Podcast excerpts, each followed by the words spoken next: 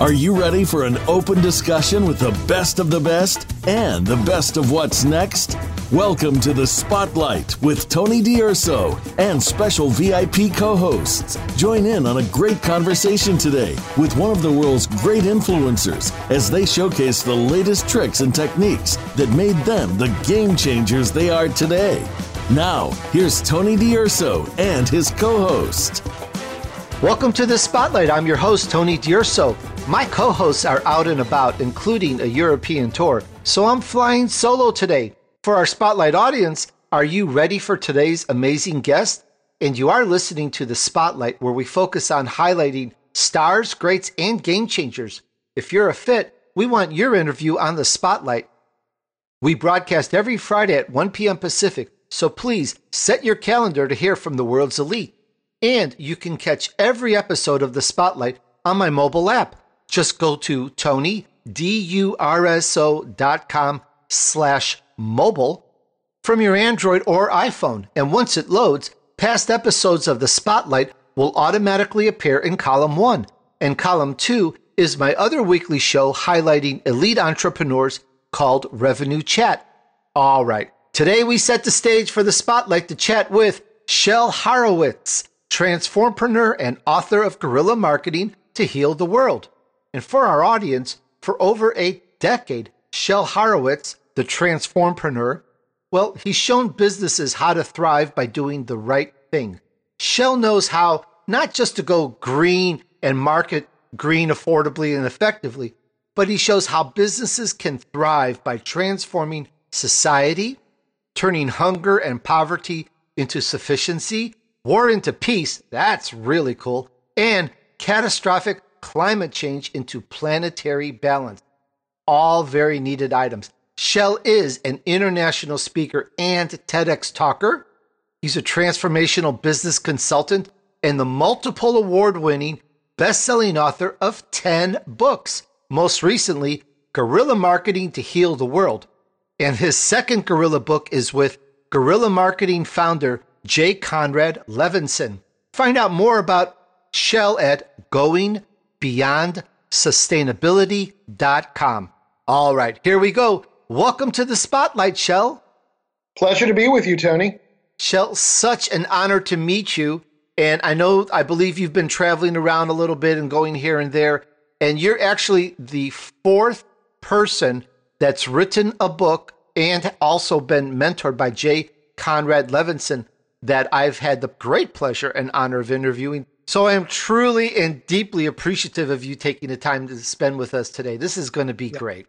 Yes, it will. I'm delighted to do it. I, I, did two books with Jay. I did Guerrilla Marketing Goes Green back in 2010, and then we revised and expanded and added a whole lot of content about how business doesn't just have to keep things sustainable, which is keeping things the way they are, but can make them better. I call it regenerativity or going beyond sustainability. And that was the genesis of the latest book, Guerrilla Marketing to Heal the World.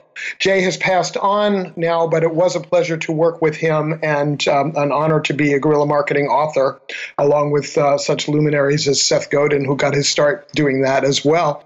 And um, so, and, and who, by the way, gave me a, a beautiful back cover endorsement for the new book. That's amazing. Seth is quite an icon in, on his own, and that is absolutely amazing. And I've seen the list, ladies and gentlemen, the spotlight audience, the, the list of famous icons that have reviewed Shel's books or have made notes about him and commented in their own book. It is so long and extensive. It's it's really quite something. Very cool. Shel, you've had so many amazing successes. You've done so much. Let's take it all the way back if we can. First things first, I would love to know how did it all start for you, please? Yeah. Well, do you want the three year old incident, the 12 year old incident, or, or the kind of coming to this as, as an early adult? We'll, we'll, we'll fast forward real fast through the childhood, unless there was something significant that made you what you are today. Well, I guess that's pretty. That's a silly question because everyone can say yes, but you know who knows? Maybe at five years old you said, "I want to be a marketing person." well, that came a little later. I wasn't doing marketing really until I was 15. But uh, there, there are these two incidents that really did shape who I am that were very, very early. One was that I was about three and my parents were throwing a little party and their friends were hanging around in the living room smoking cigarettes. And at age three, I thought, these cigarettes are not good for me to be around. I, I wanted to do something to uh, preserve my own personal environment. So I started crawling around under the coffee table, taking people's cigarette packs and breaking the cigarettes in half. That was my first uh, nonviolent direct action at age three. I love it. a, a break until I was 12, and I went to my first rally about the Vietnam War, and one of the speakers said, The Vietnam War is an undeclared war. And, you know, it sounds like a little thing but it really shook me up because I had been raised, you know, with the social studies curriculum of we have the checks and balances and the three parts of government and it all works and you can't have abuses of power. And well, there, boom, there was an abuse of power. And that got me questioning absolutely everything. And that really was very, very influential in having me go into social change. And then a few years later, I started going to the marketing side in order to promote the agenda of peace. So it does relate very much. By age 15, I was actually publishing articles in one of the school's underground newspapers. And interestingly enough, it was the right wing underground newspaper at the school, and they would run my stuff with disclaimers saying, This does not represent the views of the management.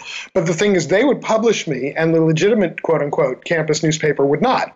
So I discovered very early that I could get a platform even when people didn't agree with me, and that I could actually spout off about things that were important to me and, and have people pay attention to them. And that's really the very beginning of my now 40 something year career in marketing. That's phenomenal. You've had so many successes along the way. Can you tell me what serendipity and fortune brought you into the world with Jay Conrad Levinson?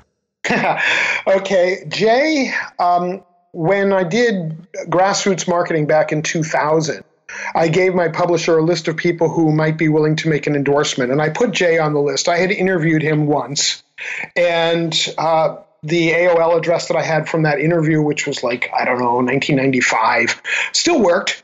And then um, I had actually a contact with a man named Mark Joyner who has done quite a few really good marketing books. And he had purchased uh, a, an ebook of mine on having fun cheaply many years ago, and I looked at this email that I got with the order in, and I thought, well, that's interesting. This man is a multimillionaire, and he wants my book on how to have fun cheaply. Well, okay. I wrote back and I said, here's your ebook, and by the way, I'd like to send you a different book that I think you'd really like. I know who you are. I know your work. Uh, may I send you as a gift? So I sent him a copy of Principled Profit Marketing That Puts People First, which is the first of the several books I've done on business ethics and green principles and social change principles as business success strategies. And he loved it. And uh, we did a few things together. I had him as a guest on the radio show I had at the time. Um, he was living in New Zealand back then. And uh, I wrote him half a chapter in one of his books as a guest essay. And, you know, so we were building a relationship. And then one day out of the blue, he sends me an email saying, By the way, would you like the name of my editor at Wiley? And of course, you can imagine it took me about eight nanoseconds to say, Yeah. so Wiley was sitting on the book proposal to take Principled Profit and expand it and revise it. And they were taking a long time to respond. So while I was waiting for them, I thought, hmm, if they say no, I'll ask Jay Levinson if he wants to make this a guerrilla book. And they eventually said yes. And I thought to myself, duh, why don't you ask Jay anyway? So, hey, Wiley, what do you think if I bring him in as a co author? Oh, you mean we get two marketing gurus? We like it. So I wrote to Jay at that same AOL address, and it still worked. And would you like to do this as a guerrilla book? And he was thrilled because th- this is a, a, real lesson in how to build a win-win partnership, Tony. Because Jay, of course, is a marketing superstar, but he was nothing in the green world. He had expressed some vague liberal platitudes about how basically he was in alignment with the idea of the Green Movement, but he'd never done any work there. So by going in with me, he got instant credibility in a market that I was very strong in. And I got instant credibility as a guerrilla marketing author and part of the most famous marketing brand in history. So it was a, a very good partnership for me. And interestingly enough, um, I obviously did most of the writing, as most of the guerrilla co authors do. Jay does fairly little. He's now passed on, but that's the model is that, that there's a, a very minimum amount from him and, and you do most of the work. And so I, I um, you know, did this phenomenal book that he absolutely loved, and um, I, I, did some nice things for him that other people hadn't ever done. Like I said to him, "Okay, in the resource section, what do you want me to say about you? That what people can order from you or, or get additional trainings from you?" And he said, "You know, in all the books I've done together with other authors, nobody's ever asked me that before." So it was very easy to get on his good side. by just thinking proactively about what would make his life easier and better. And um, the, the interesting thing is, I had several friends who were marketing authors with Wiley, and I knew what they were paying them. And I had to share any revenue with Jay, of course. But the amount that they gave me was exactly twice what they typically were giving for a one author marketing book by somebody of about my stature. So you know, twice a number divided by two is that number. So I didn't lose any money at all by having Jay as a co author. And I got this incredible brand. And I got Jay's, at the time, 84,000 member mailing list that was going to get exposed to me and was going to get a couple of special things like, um, like, telephone interviews that they could listen to. And uh, meanwhile, he got to be much more known in the green world. So it was it was a win-win partnership all around. Everybody was happy with it. And uh, I actually didn't meet Jay until very late in the process. I was actually at his house meeting him and his wife Jeannie for the first time when he got his author copies of Guerrilla Marketing Goes Green. And um, I didn't get mine until I got home from Florida. so it was really kind of special to be there when he opened the box. That is so cool. What a great story. I really appreciate you sharing that. It just gives such new insights on Jay, the process, and everything. Very cool. And I want to talk a little bit more about this, Shel. I mentioned a little bit just in the intro, but I'm going to give a little more detail on it. We're going to talk about your 10th book, which is Guerrilla Marketing to Heal the World. And you have a best selling co author who's done more than 60 books. And you have more than 20 endorsements, including Chicken Soup's Jack Canfield and, of course, Purple Cow author Seth Godin. You've got essays from the authors of Unstoppable and Diet for a Small Planet. The list just goes on. 50 people. 50 people. yeah. absolutely amazing. For our audience, can you tell us, give us a little information? What is guerrilla marketing and how does it heal the world, please? Okay. Guerrilla marketing is the idea that marketing can be nimble and limber and quick response and all the things that big dinosaur companies don't know how to do, but that often little entrepreneurs do. And smarter big companies have begun to figure this out. The first guerrilla marketing book was something Jay did all the way back in 1984. And there have been a gazillion of them in various niches, and some books in the series that are not even about marketing, like there's a guerrilla travel and there's a guerrilla saving. Um, but it, it's this idea of being able to turn on a dime, to be able to seize an opportunity when it's there, and maybe by the time that big, slow corporate dinosaur with 100 people in the marketing department can turn its long neck and see what's going on, you may have even already moved on. So, a lot of pioneers in the marketing world with tactics that required new ways of thinking, non bureaucratic processes, they jumped on this. It became a very, very successful brand and a very successful concept. A lot of people who've never heard of Jay Levinson or don't even realize that there's a guerrilla marketing book series use the term guerrilla marketing now. And as far as how it applies to social change, uh, once again, I got my start in marketing in order to market social change. So for me, they've always been very closely intertwined. You might even say braided together. This is the Spotlight with Tony D'Urso. Just ahead, we continue the chat with Shel Horowitz, transformpreneur and author of Guerrilla Marketing to Heal the World. But first, it's time for us to take a short break. See you back here in just a moment.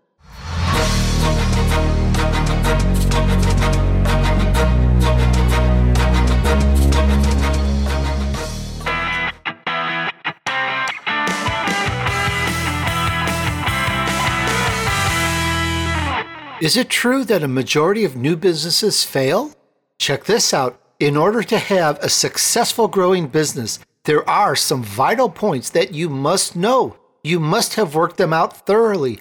They must be synchronized with each other, and all employees, consultants, and companies that you depend on must know these items and be in agreement with them if your new business is to meet with a high percentage of success. Get it free. The Vision Map. Beat the odds for business success at tonydurso.com slash vision. Learn how to establish your vision, purpose, long-term objective, and master plan, including strategic and tactical planning. Get the Vision Map. Beat the odds for business success at tonydurso.com slash vision. V-I-S-I-O-N. The Dream Business Community wants to help you with your career and business. Are you ready for accelerated success? Check it out. The Dream Business Community at tonydurso.com slash community.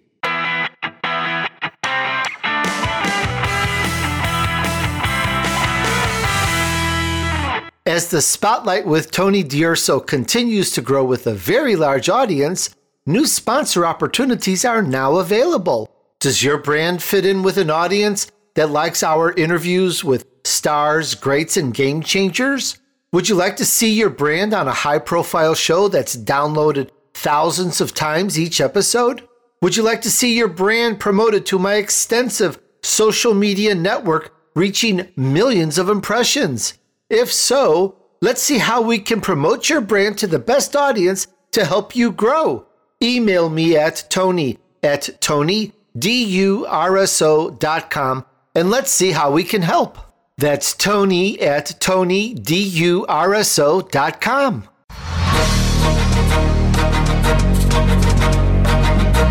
You're listening to The Spotlight with Tony D'Urso and a special VIP co host. We'd love to hear from you via email. Be sure to send questions and comments to Tony at TonyDurso.com. Now, back to The Spotlight.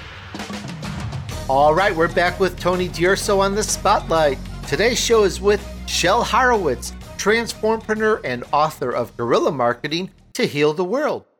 On the marketing side, Shel was still a teenager when he started doing publicity and marketing for grassroots community organizations with zero promotional budget. There wasn't even money available for stamps, so he used to hand deliver press releases on a three speed bicycle. All right, and now back to the chat with Shel. As an example, I'll talk about a campaign that we did here. If you could see out my window, you would see a, a, dairy farm, and behind that, a mountain. And that mountain is a state park called Skinner State Park uh, or Mount Holyoke. And the next mountain over, uh, visible from the top of that state park, which, by the way, always wins the vote in the local newspaper's reader poll about what's the best place to take an out of town visitor, because you could get a four state view from the top on a nice day. Um, they were going to put 40 McMansions, 40 trophy homes going all the way from the road to the ridge line. And while all the experts were wringing their hands and saying, "Oh, this is terrible. Nothing we can do," I went off and started a movement. And uh, the first meeting of Save the Mountain was held in my dining room. And we jammed 70 people in here in this not very large space.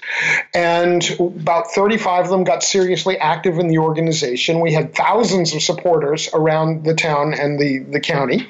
And uh, we used a lot of guerrilla marketing techniques, uh, particularly press coverage and uh, personal visitations to people's houses, as well as uh, interactions in places like the farmers market or public events. And we built enormous support. We were able to pretty consistently bring out 400 people to public hearings.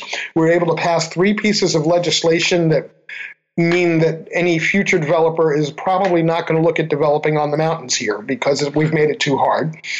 And uh, interestingly enough, I knew that we would win from the beginning. I knew there was no way we were going to let this project through. And I think that attitude has a lot to do with why we won. because the message we were projecting was we're going to beat this back. You will not know what hit you. And uh, but I thought it would take five years, and that's where I was wrong. Do, do you want to guess how long it took us to defeat this project? Well, knowing your prowess and your background, I'm going to hazard a guess that it was under a year. Well, you're really close. It was 13 months, so just wow. over. Wow. And it was a near total victory. We let them build two at the bottom. and, uh, and most of that land is now part of the adjoining state park. And this was very much a guerrilla marketing victory because what happened was we were public enough and noisy enough in our opposition and in our conviction that number one, this shouldn't be built, and number two, it wouldn't be built, that we were able to attract the quiet attention of a local philanthropist who actually bought the mountain and gave it to the state. And uh, I didn't know this was happening. But really, we, in a way, we won. In the campaign started in November, and by March, I didn't know it, but we had already won. And from March to December was just working out the details of how that land purchase was going to go through when there was a buy-sell agreement between the developer and the previous owner of the land. So really, everything after March. So in a sense, you're very right. We won in less than a year, except that we didn't have the, the legalities in place. So from November to March was winning the campaign, and I didn't even know we had won. And then from March to December was figuring out how to make it work. And uh, lo and behold, that land is, is now protected forever. And um, I became kind of famous in the town. And that's really when I started looking at okay, I've been doing marketing as a career for years and years and years. How can I really intertwine it more closely with these goals of making the planet better, um, ending things like poverty and hunger? So I started really thinking about that, and that led to the first, the Principled Profit book, the book that I sent Mark Joyner, and from there it just kept spiraling out. And I'm I'm always in learning mode. I a voracious reader. I read more than 80 books a year. And uh, I'm always figuring out the next thing and the next thing and the next thing. So, Principled Profit became Guerrilla Marketing Goes Green. Guerrilla Marketing Goes Green became Guerrilla Marketing to Heal the World. And the last, I'd say, four years, I've really made it the focus to reinvent my business as a consultancy that's really going to work on these regenerative types of issues, on getting past the stuck places where we are now into making things really better.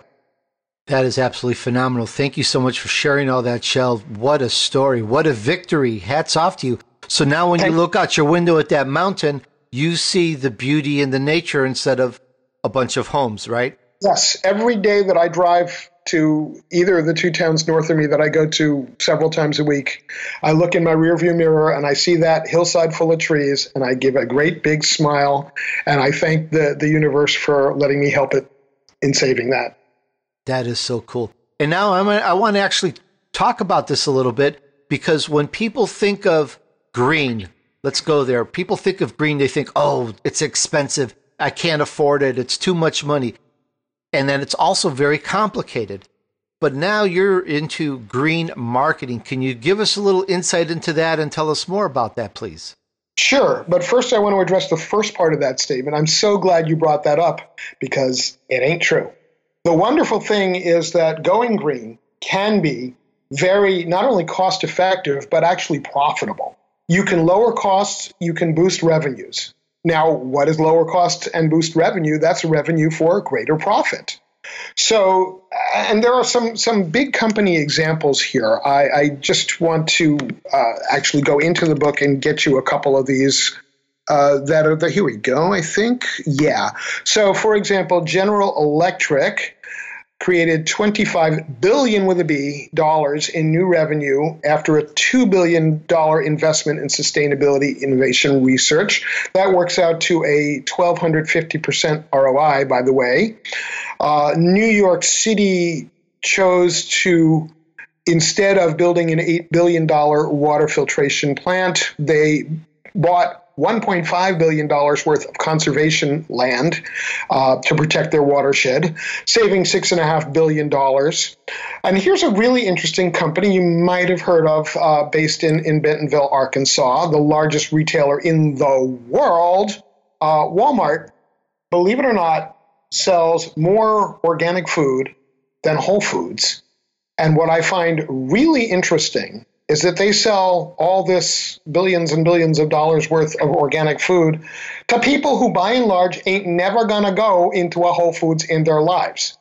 So they have not cannibalized the Whole Foods market. They've created a whole new market in working class, ordinary Americans buying health food, buying energy efficient light bulbs. And they have done enormous amounts of work in greening their own operations. And this is like the most bottom line driven company there is. These are not tree huggers. These are people who are obsessed with profitability and with logistics and with efficiency. And they have gone green in a big way, both in what they sell and in how they operate, because it saves them a big pile of money and it makes them a big pile of money. Phenomenal. Really quite something there. I had no idea. Yeah. There, there, are a lot of reasons why I personally don't shop at Walmart. There are a number of areas that I want them to improve in first. But on the environmental side, I cannot fault them at all. I, they've been a world leader on this. They have forced a lot of the companies that sell to them to green their operations and to green their packaging. And, and they've done great work in this. And I, I give them a, a hats off for it. Very cool. And I'm going to jump around on a couple of different subjects, and I probably will come back to green, but yeah, I realized uh, I didn't answer the green marketing part. I only answered the, the green operations. Oh, you're right. So, the green marketing, here we go. Okay. Oh, in the consulting that I do with companies that want to go after the green market, I say that there are really, for green products and services, three different market sectors. There's the deep greens. Those are the people like me that live and breathe this stuff every day and who make their buying decisions very heavily on the basis of how green is a company, how much is it doing to make the world better. Then there are what I call the lazy greens. The lazy greens are people like my mother in law uh, I told her at one point I was staying at her house in New York because I was going to tour the recycled paper factory of Marcal household paper products company, which uh, went recycled before I was born and is a remarkable success story in the green world.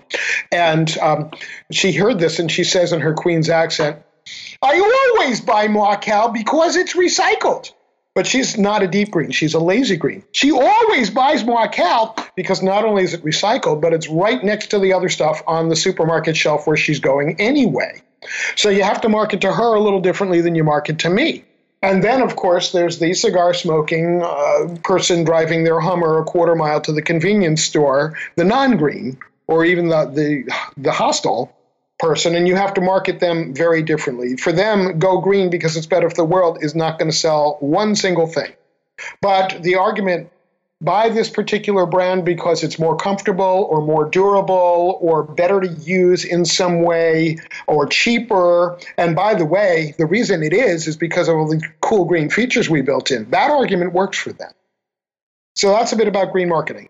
Very cool. Very cool. There's so many angles and directions I could go on this. I've written a couple of books on sales, marketing, and leadership, and I love this subject. And I've learned so much in what we have just discussed because I really also read between the lines and I'm very intuitive and I see so much more growth for me in marketing. I just love this. Yeah. And, and I want to thank you again. I'm probably going to thank you another hundred, hundred thousand times, but I just love this conversation. This is the Spotlight with Tony D'Urso. Just ahead, we're going to find out more from Shel Horowitz, transformpreneur and author of Guerrilla Marketing to Heal the World. But first, it's time for us to take a short break. See you back here in just a moment.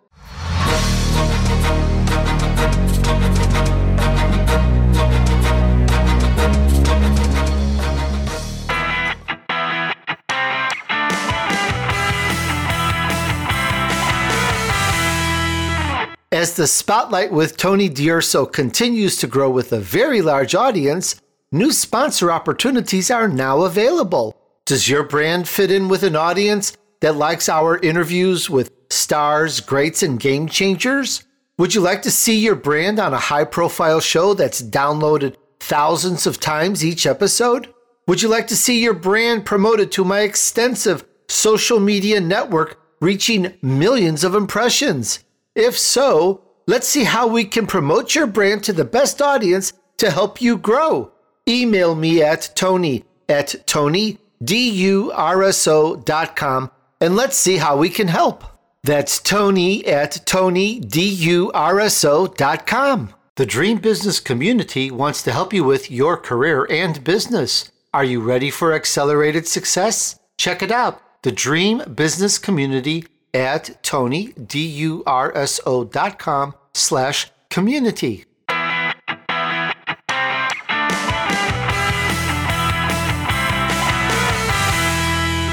As the Spotlight with Tony D'Urso continues to grow with a very large audience, new sponsor opportunities are now available. Does your brand fit in with an audience that likes our interviews with stars, greats, and game changers? Would you like to see your brand on a high profile show that's downloaded thousands of times each episode? Would you like to see your brand promoted to my extensive social media network reaching millions of impressions? If so, let's see how we can promote your brand to the best audience to help you grow. Email me at tony at tonydurso.com and let's see how we can help. That's Tony at tonydurso.com.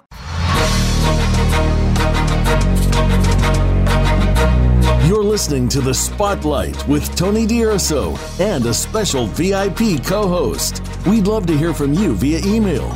Be sure to send questions and comments to Tony at TonyDurso.com. Now, back to The Spotlight.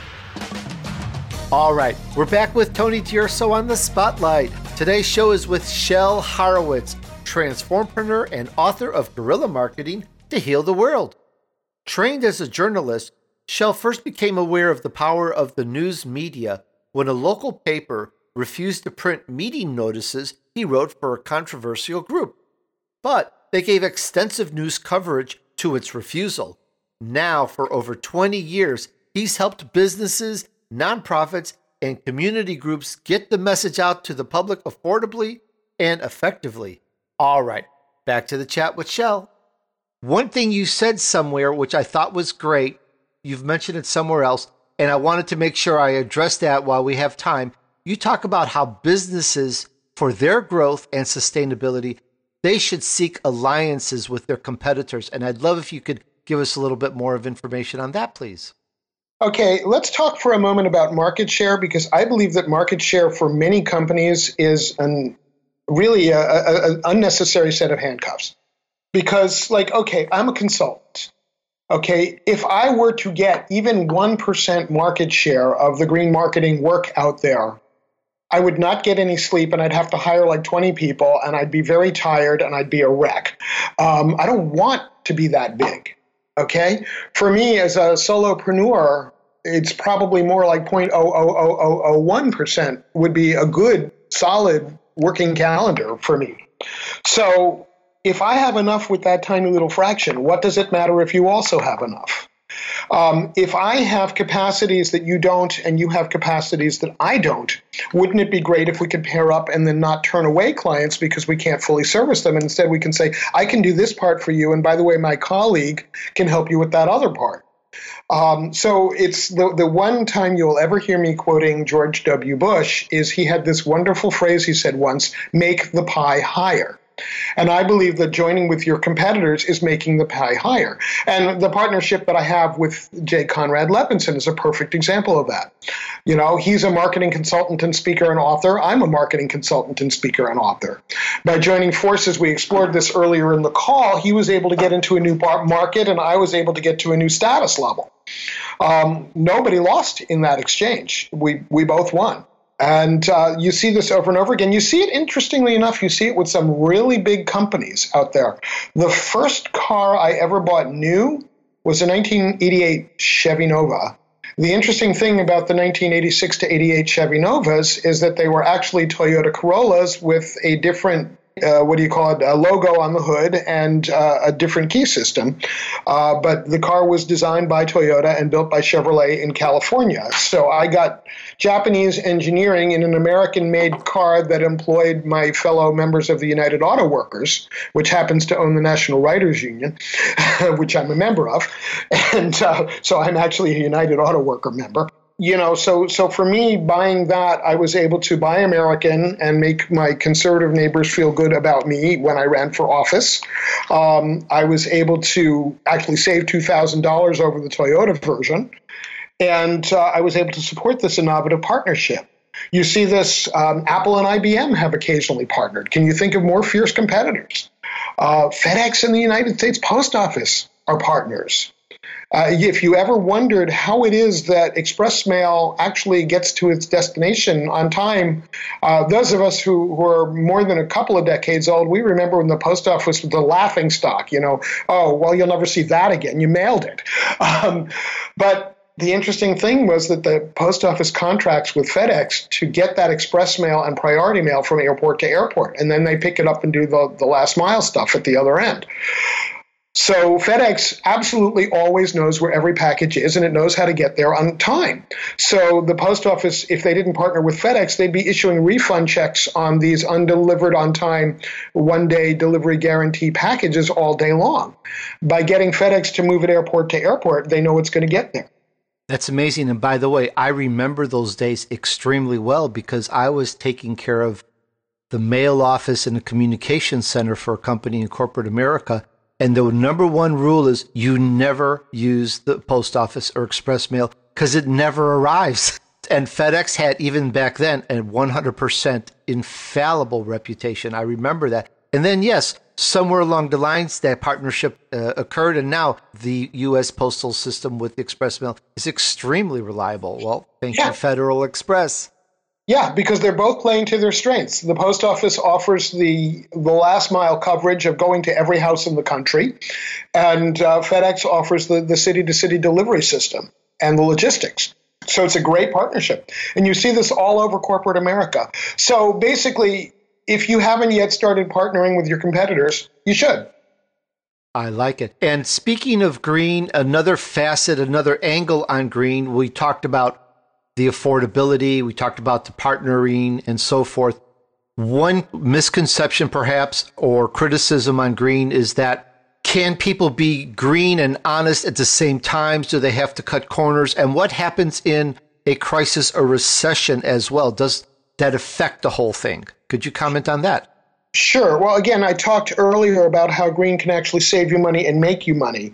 Uh, the only people who want to cut corners and going green are the people who haven't figured out how to make it profitable. So if you see green as an add on that's costing you money, then yeah, you're going to want to cut it. But if you've done, and I, I can help with this, you know, looking at companies, um, I'm not an operations expert, but I generally am very good at seeing the big picture and seeing, like, okay, you're spending money on this and this that you could really do a whole lot cheaper if you did it this way or built this efficiency and I can connect you with people who are on the tech side can make that happen. So, you know, if, if you're, let's just say, you know, going green has saved you $20,000 a year on your fuel bills, you're not going to cut that.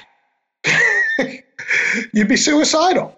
You know, if on the other hand you're going green in expensive and cumbersome ways, then you would cut it. But the smart people are going green by going after the low hanging fruit first, the stuff that makes the money and saves the money. And then they can use the savings on that to go to the next level that maybe is more expensive and complicated. But a lot of this stuff is really easy stuff. I mean, I live in New England. It gets cold here in the winter. Okay. I went to the hardware store years ago and I bought baby safety outlet protectors. You know, those little plastic plugs that you pop into the outlets.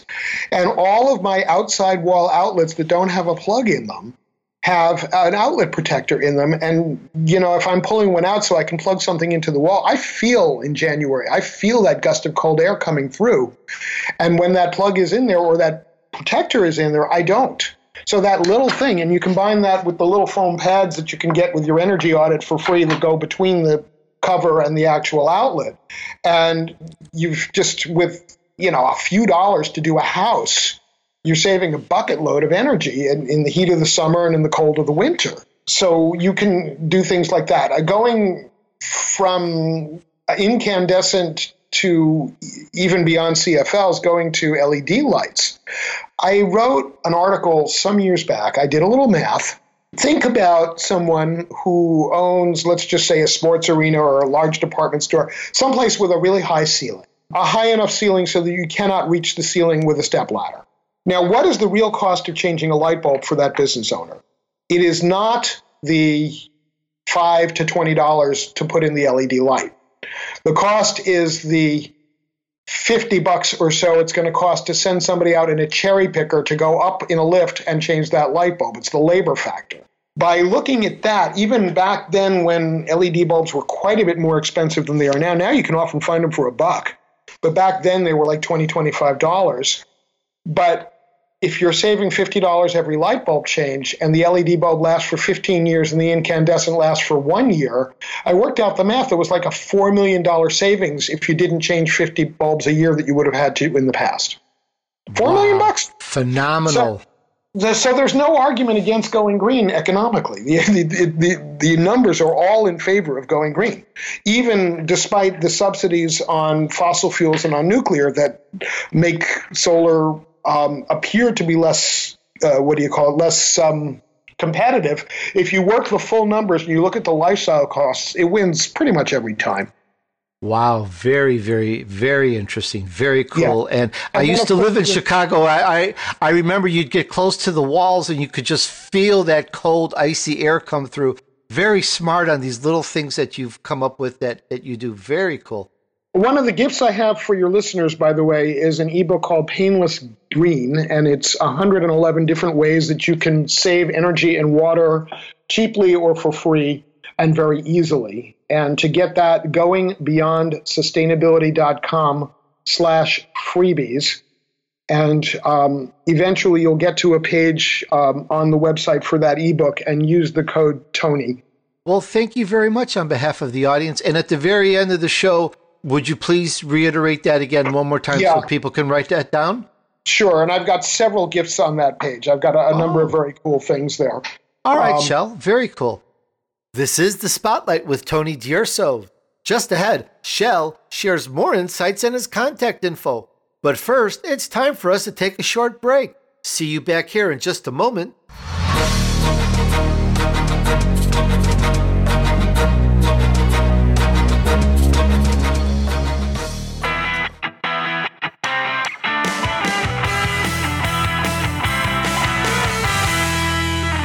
Is it true that a majority of new businesses fail? Check this out. In order to have a successful growing business, there are some vital points that you must know. You must have worked them out thoroughly. They must be synchronized with each other, and all employees, consultants, and companies that you depend on must know these items and be in agreement with them if your new business is to meet with a high percentage of success. Get it free the Vision Map.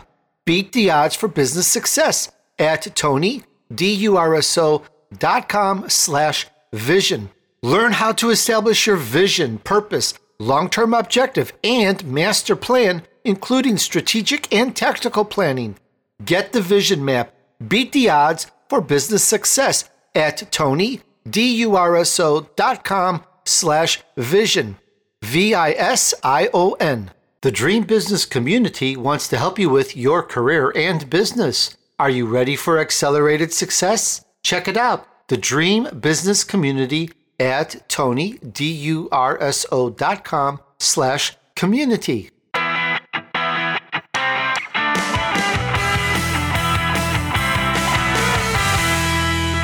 As the spotlight with Tony D'Urso continues to grow with a very large audience, New sponsor opportunities are now available. Does your brand fit in with an audience that likes our interviews with stars, greats, and game changers? Would you like to see your brand on a high profile show that's downloaded thousands of times each episode? Would you like to see your brand promoted to my extensive social media network reaching millions of impressions? If so, let's see how we can promote your brand to the best audience to help you grow email me at tony at tonydurso.com and let's see how we can help. That's tony at tonydurso.com.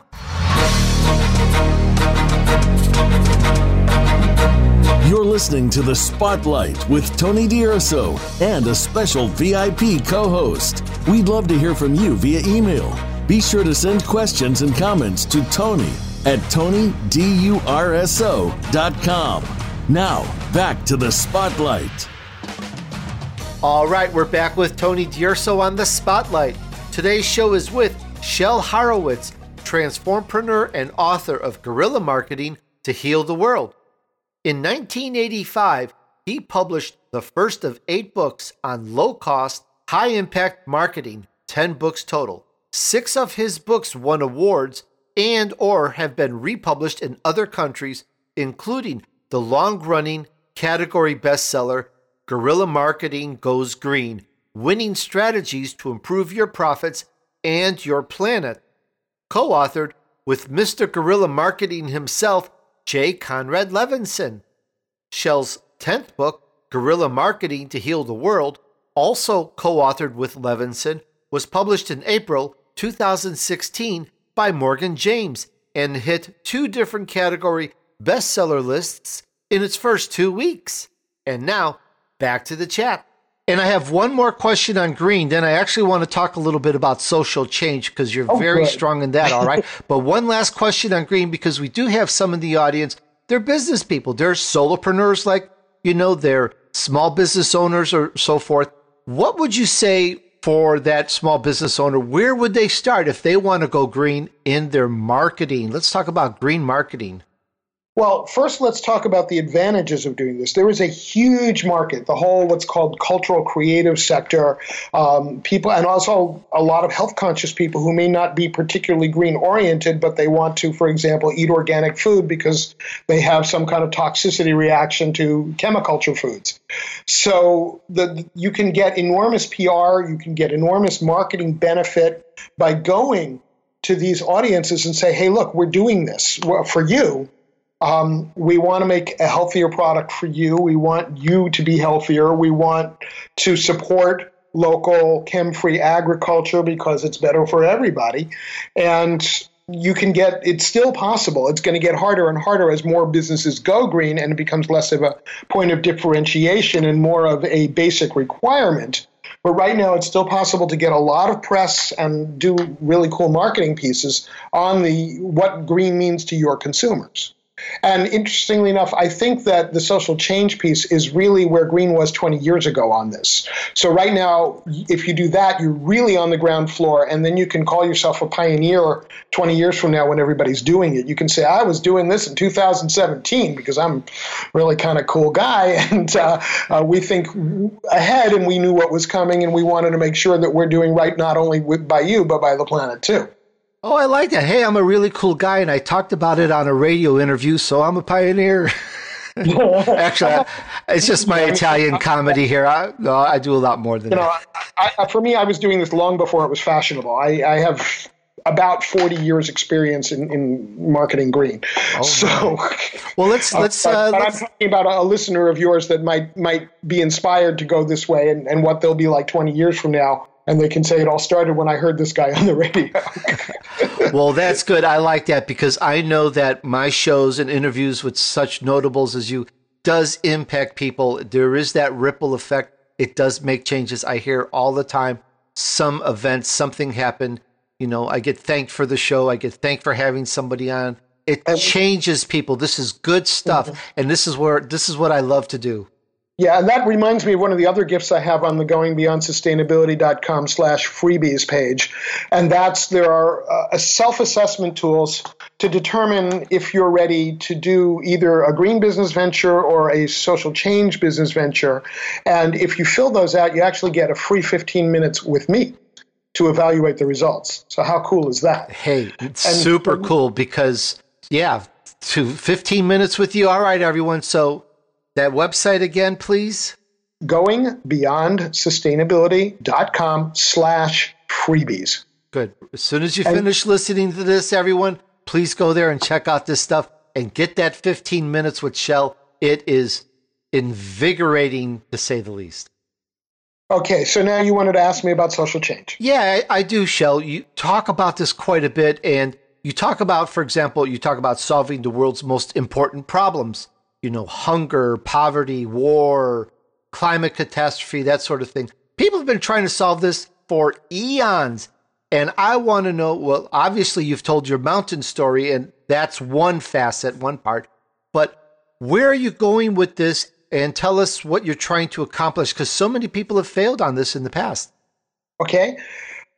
Here is the, the one real key. And I'm going to just give this some silence around it before and after because I really want people to pay attention to this. The thing that these things have in common is that ultimately they are resource issues. And when you frame them as resource issues, they become solvable. Makes great so, sense. Yeah. So I, I, will say it again that if you think of these things as resource issues, resource issues are something we know how to solve. Uh, we may have kinks in the distribution, but we have an abundance in the world. We have enough to go around. So we create abundance when we do things like going green and using less energy or less water or less other resources. We create abundance uh, when we look at how wars start, there are really mostly two kinds of wars. There are wars over resources, which would include water, land, gold, um, human beings, and there are re- wars that seem, at least at the surface, to be about religion or ethnicity. But interestingly enough, when you scratch underneath those religion and ethnicity wars, you usually find some resource conflict is at the bottom of it. I'm actually, as it turns out, I am reading the Old Testament right now for the first time in a couple of decades. And you see 3,000 years ago, they were writing about land conflicts between the people who became the Palestinians and the people who became the Israelis. How amazing is that? Wow. So all of these things are solvable. I mean, there's there are really amazing companies out there that are doing things like solar powered LED lamps, and they are putting them in. Um, deploying them in situations where normally they'd have either used kerosene or they've sat in the dark. So, let me tell you a bit about kerosene, Tony. It's flammable, it's toxic, it's nasty, it doesn't generate a very good light, and uh, people get sick burning kerosene lamps in poorly ventilated homes. They're, they're not, um, they're, they're at great risk of fire injury. You replace that with a bright lamp that is solar powered, and you've gotten rid of the fire hazard. You've gotten rid of the toxic fumes. You've gotten rid of what might be 10% of the family income to pay for the kerosene every month. You're selling to them on a time payment that is about the same as that payment was. So let's just say $2 a month for 10 months, and then you've paid off the lamp and then that all of a sudden you have 10% more disposable income in a place like Rwanda that that is a huge increase in your buying power meanwhile the parents coming in from a hard day of, of tilling the fields can see well enough to do some sort of craft business uh, the person who is selling them the lamp and servicing them has a, a steady career now uh, with, with this kind of entrepreneurship and maybe the kids can see better and they're doing better on their homework, getting better grades in school, and eventually better jobs. And you've built a ladder out of poverty with a single $20 lamp. Amazing. And in many places of the world where the labor is so inexpensive compared to our standards in the United States, that is a huge amount, saving two, three, four, five dollars a month or what have you. It a, makes a big difference. Now, look what we've addressed here. We've addressed economic insufficiency, we've addressed the environment. You know, by treating these as resource issues, we're solving many different problems at once. I'm going to ask you a question that's going to stump you, Shel. Is that all uh, right? Okay. We'll see. We'll see what we can we, do. We have thousands and thousands of people listening to the Spotlight with Tony D'Urso every week. Thank you, dear all, the Spotlight audience and they'll consider themselves common people. I'm just an ordinary person. So the question to stump you is what can an ordinary person do to start addressing and doing something positive on these global issues and green issues, please? Well, can you think of anybody more ordinary than a seamstress, Tony? My mother was a seamstress, by the way. Mm-hmm. She was a seamstress, and I know how ordinary that is. So, yes. Okay. Well, a certain seamstress named Rosa Parks created, well, didn't create, but really uh, turned into a mass national movement the American Civil Rights struggle. Okay? True, true. Now, she um, it, it's if you know a little about Rosa Parks, she didn't just decide one day that she was sick and tired of being pushed around by the uh, whites only in the front of the bus stuff. Uh, she was actually trained at the Highlander Center, which is a, a peace and justice center uh, that was in Tennessee at the time, and she was very active in her local NAACP. And she wasn't the first person to refuse to go to the back of the bus. Uh, about a year earlier, there was a, a, a teenage woman um, named, I think, Claudette Colbert, um, who did the same thing and was also arrested on a bus in Montgomery. But they decided that she wasn't the test case that they, the NAACP was looking for. Uh, they wanted somebody who seemed more um, established, um, less marginal. So they waited around, and eventually Rosa got arrested for refusing to go to the back of the bus. And like, okay, perfect, and uh, that movement sparked around her. But she was an ordinary seamstress. The door opened to her greatness, and she stepped through it. Uh, how about an electrician and working in a shipyard? Uh, that would be Lech Walesa, who launched the solidarity movement that threw the Russians out of Poland, became the president of Poland. He was an electrician working in a shipyard. Ordinary person. Lois Gibbs was a housewife who discovered that there were issues with toxic pollution in her house near Niagara Falls in a neighborhood called Love Canal. And she started an international movement around toxics. Again, ordinary people. Gandhi and Martin Luther King were ordinary people. The door opened to greatness, they stepped through it. They weren't born great.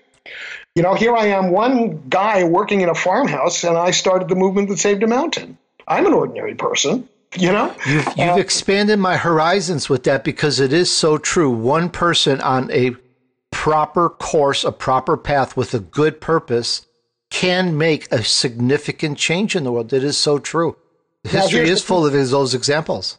Here's the piece that that we forget sometimes is that those single ordinary people achieve their greatness by reaching out to others and creating movements. They didn't do it by themselves.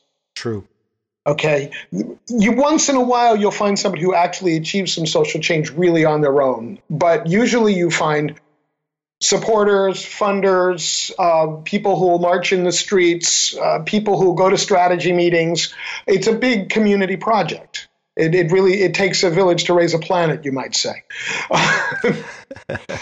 Very cool, Shel invigorating, delightful, fantastic, amazing interview with you. Time has flown so quickly that it's time to make sure that we have a couple of, of, pieces of points here for our audience. First, can you please provide any contact information of how our audience can get a hold of you, please? Absolutely. The website, once again, is goingbeyondsustainability.com. Uh, you can email me S like Sam, H E L, just one L, so shel at green and profitable.com, and the and is spelled out A N D. And uh, my phone number is 413 586 2388 413 586 2388.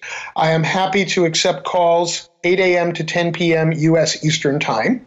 And um, you can also email me through the contact form on the Going Beyond Sustainability website. And again, if you go to goingbeyondsustainability.com slash freebies, there are a bunch of gifts I have for your listeners, including the two that mentioned, the um, uh, Painless Green ebook, as well as the uh, self-assessments with the free consultation, and a bunch of other stuff we didn't have time to go into. That is phenomenal. Thank you so much. And I usually don't have a guest give their number, but since you have, which is totally fine, Let's encourage people to call you if they want help with taking their business green, taking their marketing green, improving their marketing. What topics would someone be a good fit to call you for assistance on, please?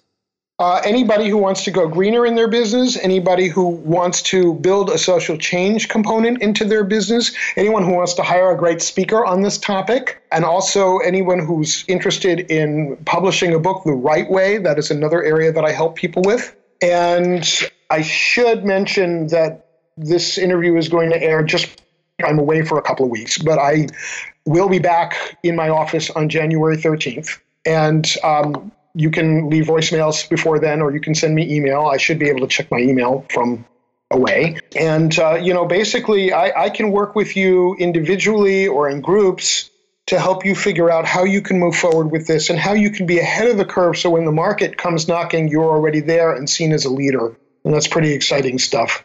Well, thank you so much for sharing all that. And I hope you just get flooded with emails and voicemails and people wanting to see how to take your marketing green or to help you with social change. Just amazing. And I know, I really know this. We've only scratched the surface. There is a lot more brilliance and genius there. And again, I truly appreciate you spending the time with us on the spotlight. Such an amazing interview with Shel Horowitz, transformpreneur and author of Guerrilla Marketing to Heal the World. Thank you again, Shel. This was fantastic. I agree. It was fantastic. All right, great. And to our spotlight audience, thanks again. It's our honor to have you listen. Grazie to you. Oh, grazie, grazie tante. All right, keep your focus on success, and we'll see you next on the Spotlight.